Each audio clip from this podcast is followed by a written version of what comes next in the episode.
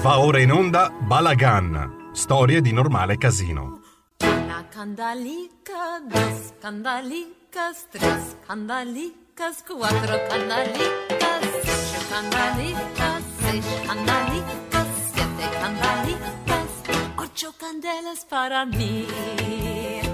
Los pastalicos voy a comer con almendricas y la miel. Los pastelitos voy a comer con almendricas y la miel. Oh.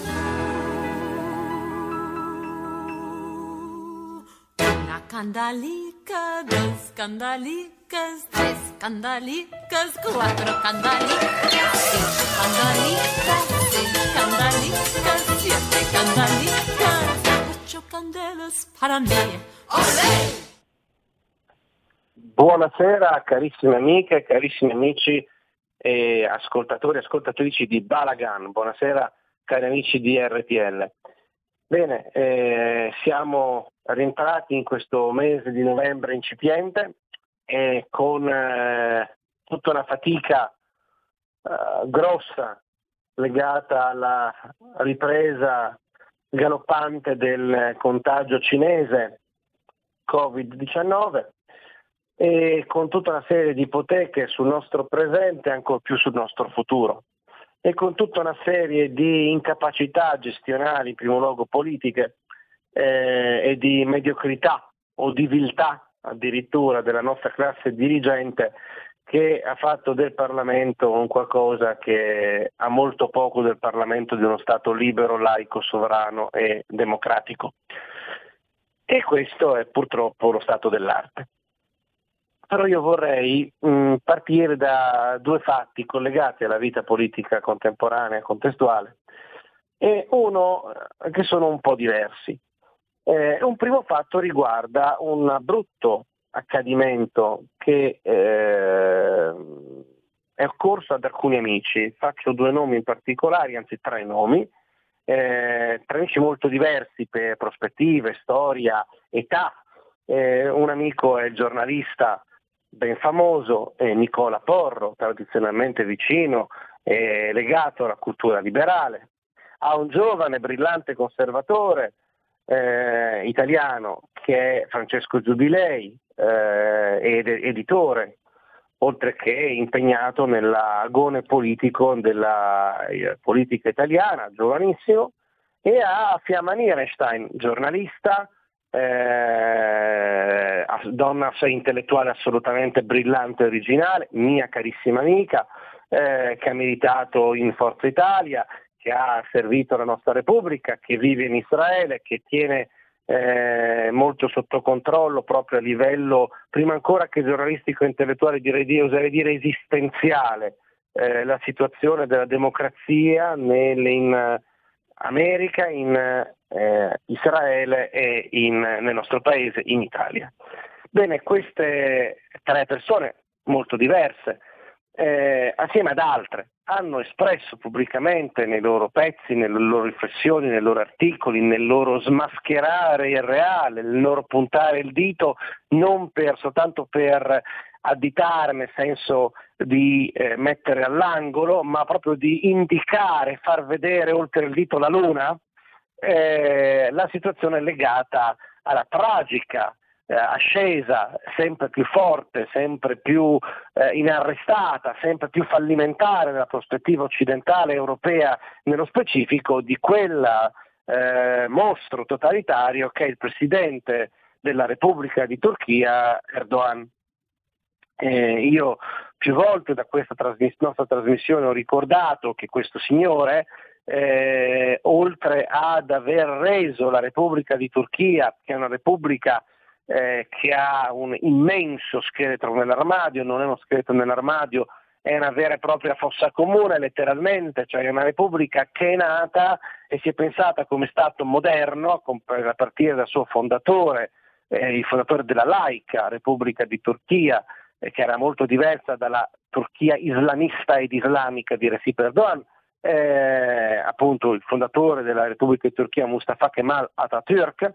eh, è nata all'indomani e sulle macerie del genocidio armeno e del genocidio dei cristiani greci del Ponto e del genocidio assiro. Quindi è nato su una tragedia inflitta a, eh, a, un, a, un, milione e mezzo di armeni e ad altre centinaia di migliaia di cristiani greci e eh, assiri nella corruzione, nel diniego e nel eh, occultamento eh, anche da parte dell'Occidente, anche da parte di chi doveva intervenire e dove non è intervenuto, di chi doveva essere fermo sul pezzo e tale non è restato, di chi è sceso subito a patti per interessi economici, pensando che questo decadimento, abbrutimento morale e politico non l'avrebbe toccato e, e, e quindi eh, su questo è nata la eh, Repubblica laica di Turchia. Oggi questa Repubblica è cambiata radicalmente ed è diventata la Repubblica Islamica di Turchia. Questo cambiamento di forma sostanziale che rende tale presenza asiatico-mediterranea eh, assolutamente temibile e con cui fare conti è qualcosa di nuovo, qualcosa di insidioso, qualcosa di preoccupante, qualcosa di assolutamente eh, destabilizzante eh, la regione e anche il nostro Mediterraneo, quindi anche le nostre politiche, sia interna per immigrazione sia esterna per quelli che sono i rapporti economico, commerciali, strategico-energetici, grazie appunto a questa islamizzazione della Turchia con dei sogni pan-islamici, pan-ottomani, laddove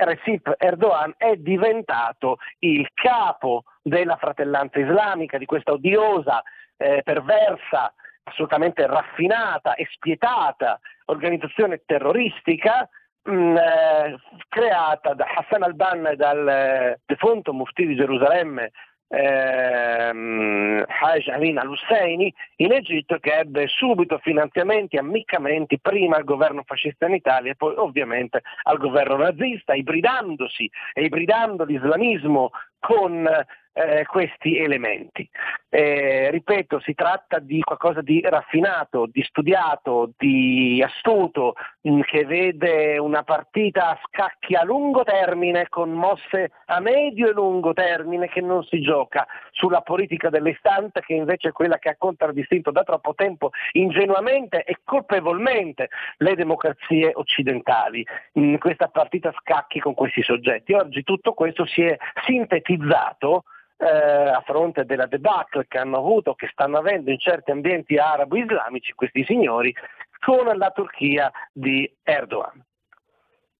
Bene, siamo a Nierenstein, Francesco Giubilei e Nicola Porro eh, si sono opposti, badate, anch'io ho scritto sul sito di Formiche e su altri mm, luoghi, ma come altre persone molto più titolate di me ovviamente, eh, in relazione a questo piano islamista pericoloso, aggressivo, ehm, assolutamente totalitario, totalizzante dalla prospettiva di chi vi aderisce e eh, imperialista eh, e colonizzatore anche ideological- ideologicamente che questi signori hanno in Europa e non soltanto in Europa. Basti pensare cosa sta soffrendo l'Armenia, a cui va tutta la nostra solidarietà e su cui si sono spenti i riflettori, ma le tragedie vanno avanti, all'Artsakh, al Nagorno-Karabakh, è il nome turco, il nome più corretto è Artsakh, chiamiamolo Artsakh, mm? questa propagine del governo armeno, ecco, tutto alle invasioni e alle pressioni su Cipro e, e Grecia. E tutta questa politica europea traballa, tranne un soggetto che è cambiato, che recentemente con una nuova visione diversa da quella eh, tedesca e diversa da quella inesistente italiana e da altri stati, eh, che è quella, la posizione che sta prendendo Macron. Macron è andato in Libano, andato, ha garantito protezione alla Grecia, ha, eh, si è schierato dalla parte dell'Armenia, ha tuonato contro Erdogan e ovviamente sta facendo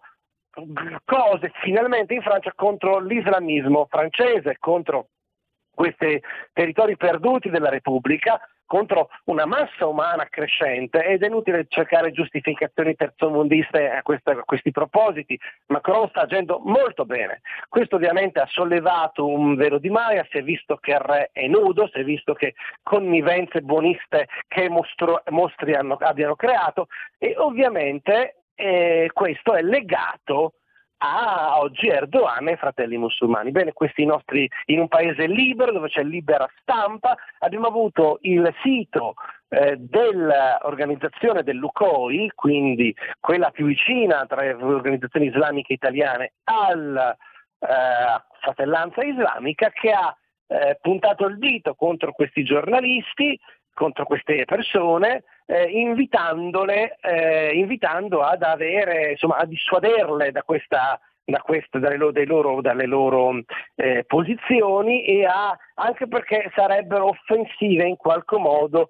della, dell'Islam e eh, del buon Erdogan che viene dipinto in maniera eh, totalitaria come invece è, sia ben chiaro, perché è un paese dove i giornalisti vengono messi in carcere, dove eh, le minoranze religiose, a cominciare da quelle islamiche, eh, sono state messe in carcere, dove c'è una questione non chiara rispetto a questo pseudo corpo di Stato che ha fatto e che trovò un alleato immediato, vi ricorderete che subito quello che ne confermò eh, il, il, legame in volente o nolente non lo sapremo mai in Barack Obama. Ecco, in tutto questo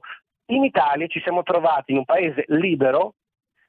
ad avere un giornale di um, musulmani che sarebbero stati, guardate bene, non tutti i musulmani la pensano come questi signori, sia ben chiaro, non tutti i musulmani si identificano in queste persone, molti musulmani hanno profonda avversione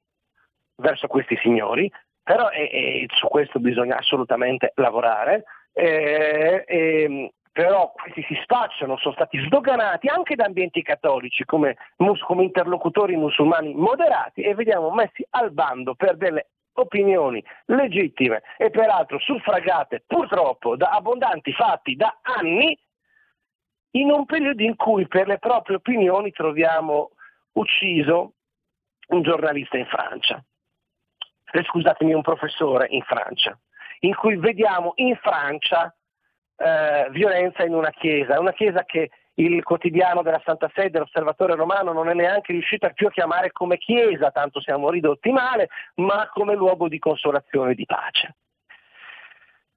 C'è di che preoccuparsi, c'è di che preoccuparsi e c'è di che reagire, reagire nel senso, signori, di ragionare, di alzare la testa, di rivendicare rispetto e dignità con tutte le opzioni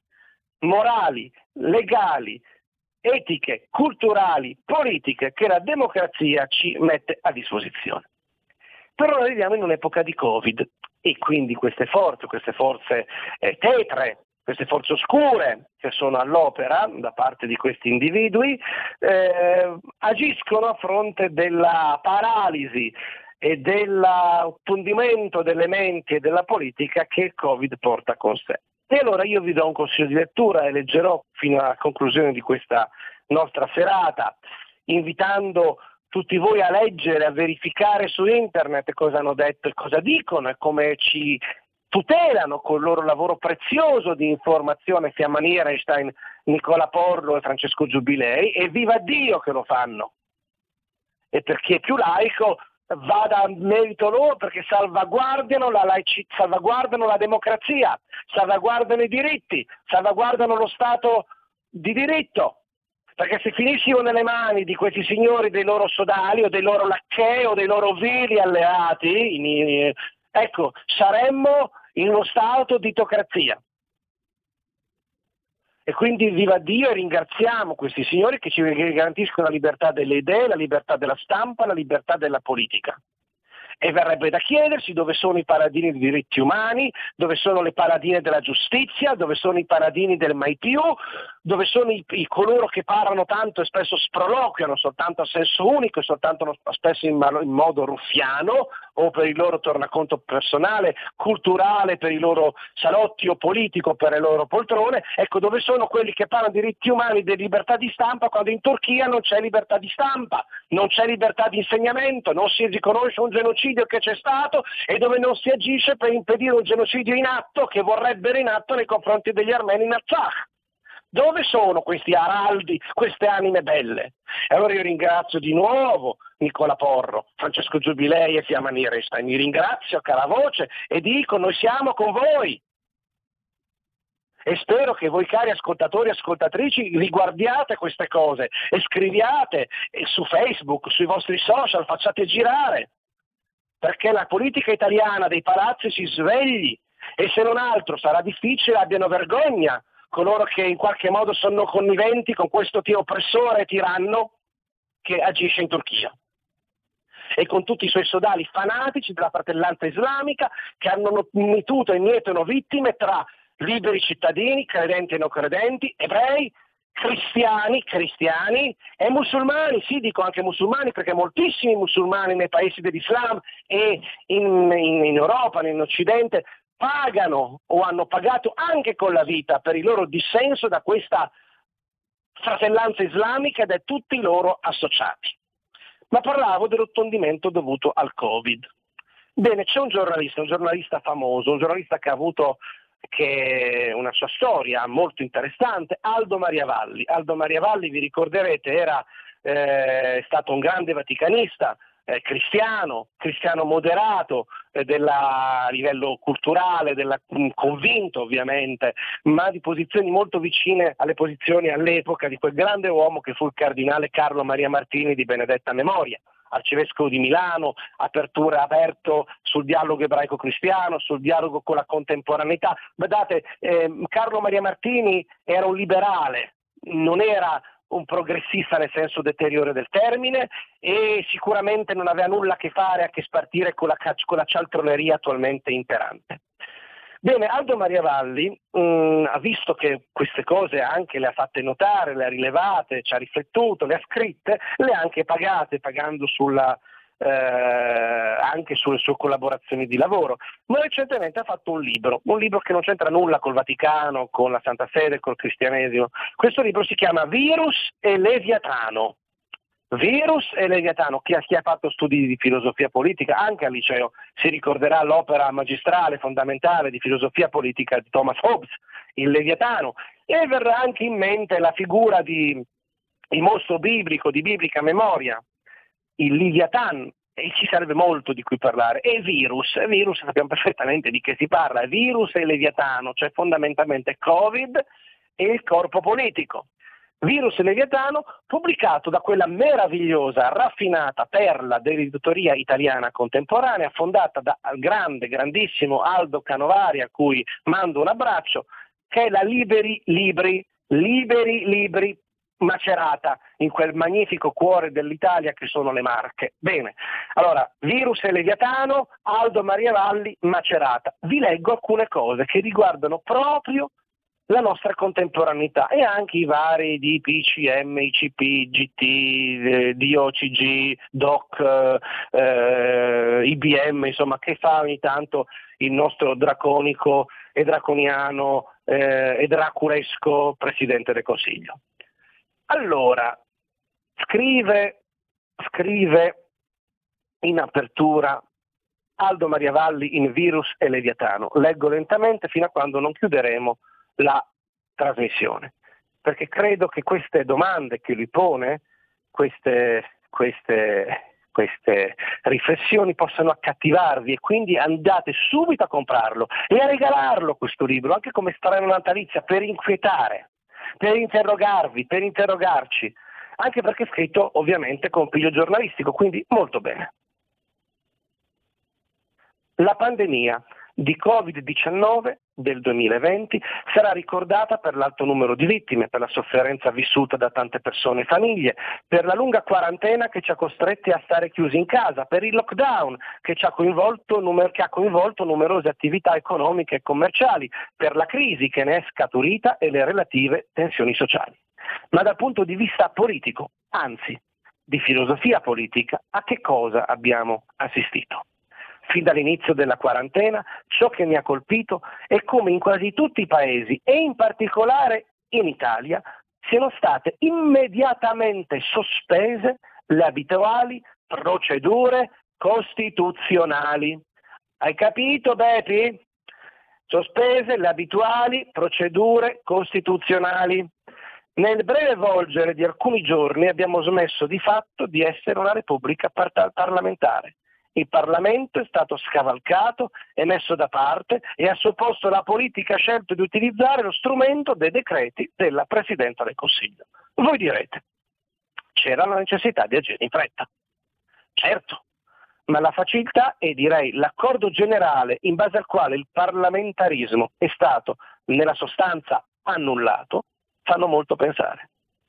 È come se tutti noi, mondo politico e cittadino, di fronte a quello che è stato percepito come un grave pericolo, avessimo riconosciuto, attenzione amici, questo è fondamentale, la ripeto, è come se tutti noi, mondo politico e cittadini, di fronte a quello che è stato percepito come un grave pericolo, avessimo riconosciuto che il sistema parlamentare è un lusso che ci possiamo permettere quando le cose vanno bene o non troppo male, ma non è uno strumento adeguato quando si tratta di affrontare crisi pesanti e inaspettate. Infatti, nel momento in cui con la pandemia il Paese è stato messo di fronte ad uno stress test, ci è venuto del tutto spontaneo ignorare il Parlamento e affidarci all'esecutivo mediante la decretazione d'urgenza. Che il parlamentarismo, specie in Italia, sia in difficoltà da molto tempo è sotto gli occhi di tutti e le ragioni sono molte. Non ultimo il disfacimento del tradizionale sistema partitico in seguito a mani pulite e a tutto ciò che quello tsunami politico-istituzionale portò con sé. Resta comunque degno di nota come, quasi senza obiezioni, di fronte alla necessità di affrontare una crisi inaspettata, le garanzie costituzionali siano saltate. Allo stesso modo, scrive Aldo Maria Valli, mi ha colpito la disinvoltura con cui il governo ha sospeso alcune libertà costituzionalmente garantite e la corrispondente naturalezza, ed è qua il problema amici, la corrispondente naturalezza con cui l'opinione pubblica ha accettato la sospensione manifestando piena disponibilità e mostrandosi collaborativa. Si tratta di precedenti di una certa importanza, sui quali sarebbe perlomeno il caso di interrogarsi. Ed è per questo che vi consiglio questo libro, perché sia il caso di interrogarci in maniera sobria, in maniera pacata, ma anche per smascherare certi signori che si poi dopo ammandano di, di democrazia e di parlamentarismo quando hanno da sproloquiare o meglio da predicare alle masse. Eh, se una svolta autoritaria è avvenuta in così breve tempo, scrive ancora Valli, e senza opposizioni di sorta, cosa impedisce che possa avvenire di nuovo, magari utilizzando un altro allarme riguardante la salute pubblica, se con tanta facilità è stato possibile rendere politicamente accettabile ciò che una democrazia liberale di norma non lo è, chi ci garantisce che l'esperimento non possa essere ripetuto magari su scala più ampia e duratura? E come mai la svolta è stata possibile? Come mai la sospensione di alcuni diritti di libertà, delle garanzie costituzionali, delle prerogative parlamentari ha potuto essere decretata e applicata con tanta facilità? Verrebbe da dire in tutto questo, dove latitava il Presidente della Repubblica? Questo però lo dico io. Se qualcuno riuscisse a trasformare la situazione d'emergenza nella normalità, che cosa avverrebbe? Perché è stato così facile passare rapidamente dalla democrazia a una forma di democratura, un sistema nel quale le sembianze sono ancora democratiche, ma il potere è di fatto autoritario? Perché, lo rileggo, è stato così facile passare rapidamente dalla democrazia a una forma di democratura, un sistema nel quale le sembianze sono ancora democratiche, ma il potere è di fatto autoritario? E se, in presenza di un pericolo, il passaggio si rivela tanto agevole, chi può assicurarci che in futuro il pericolo non possa creato, essere creato di proposito, proprio per consentire la sospensione delle garanzie costituzionali e dei diritti di libertà? Esiste il rischio che lo stato di emergenza possa essere in qualche maniera istituzionalizzato? Vittorio, siamo purtroppo al termine. Ecco, vi ricordo quanto è stato eh, procrastinato eh, fino, fino, a punto, eh, fino a quando e fino a come rispetto ad altri stati. Eh, lui parla, ecco Valli, di un dispotismo condiviso, anche se può sembrare ossimorica come espressione. Io vi rinvio a questo, oltre a salutare Porro, Giubilei e Fiamma, Nierenstein, vi consiglio di leggere per liberi libri, so che già se ne è già parlato a questa radio, il libro di Aldo Maria Valli, Virus e Leviatano. A presto amici e tenete duro.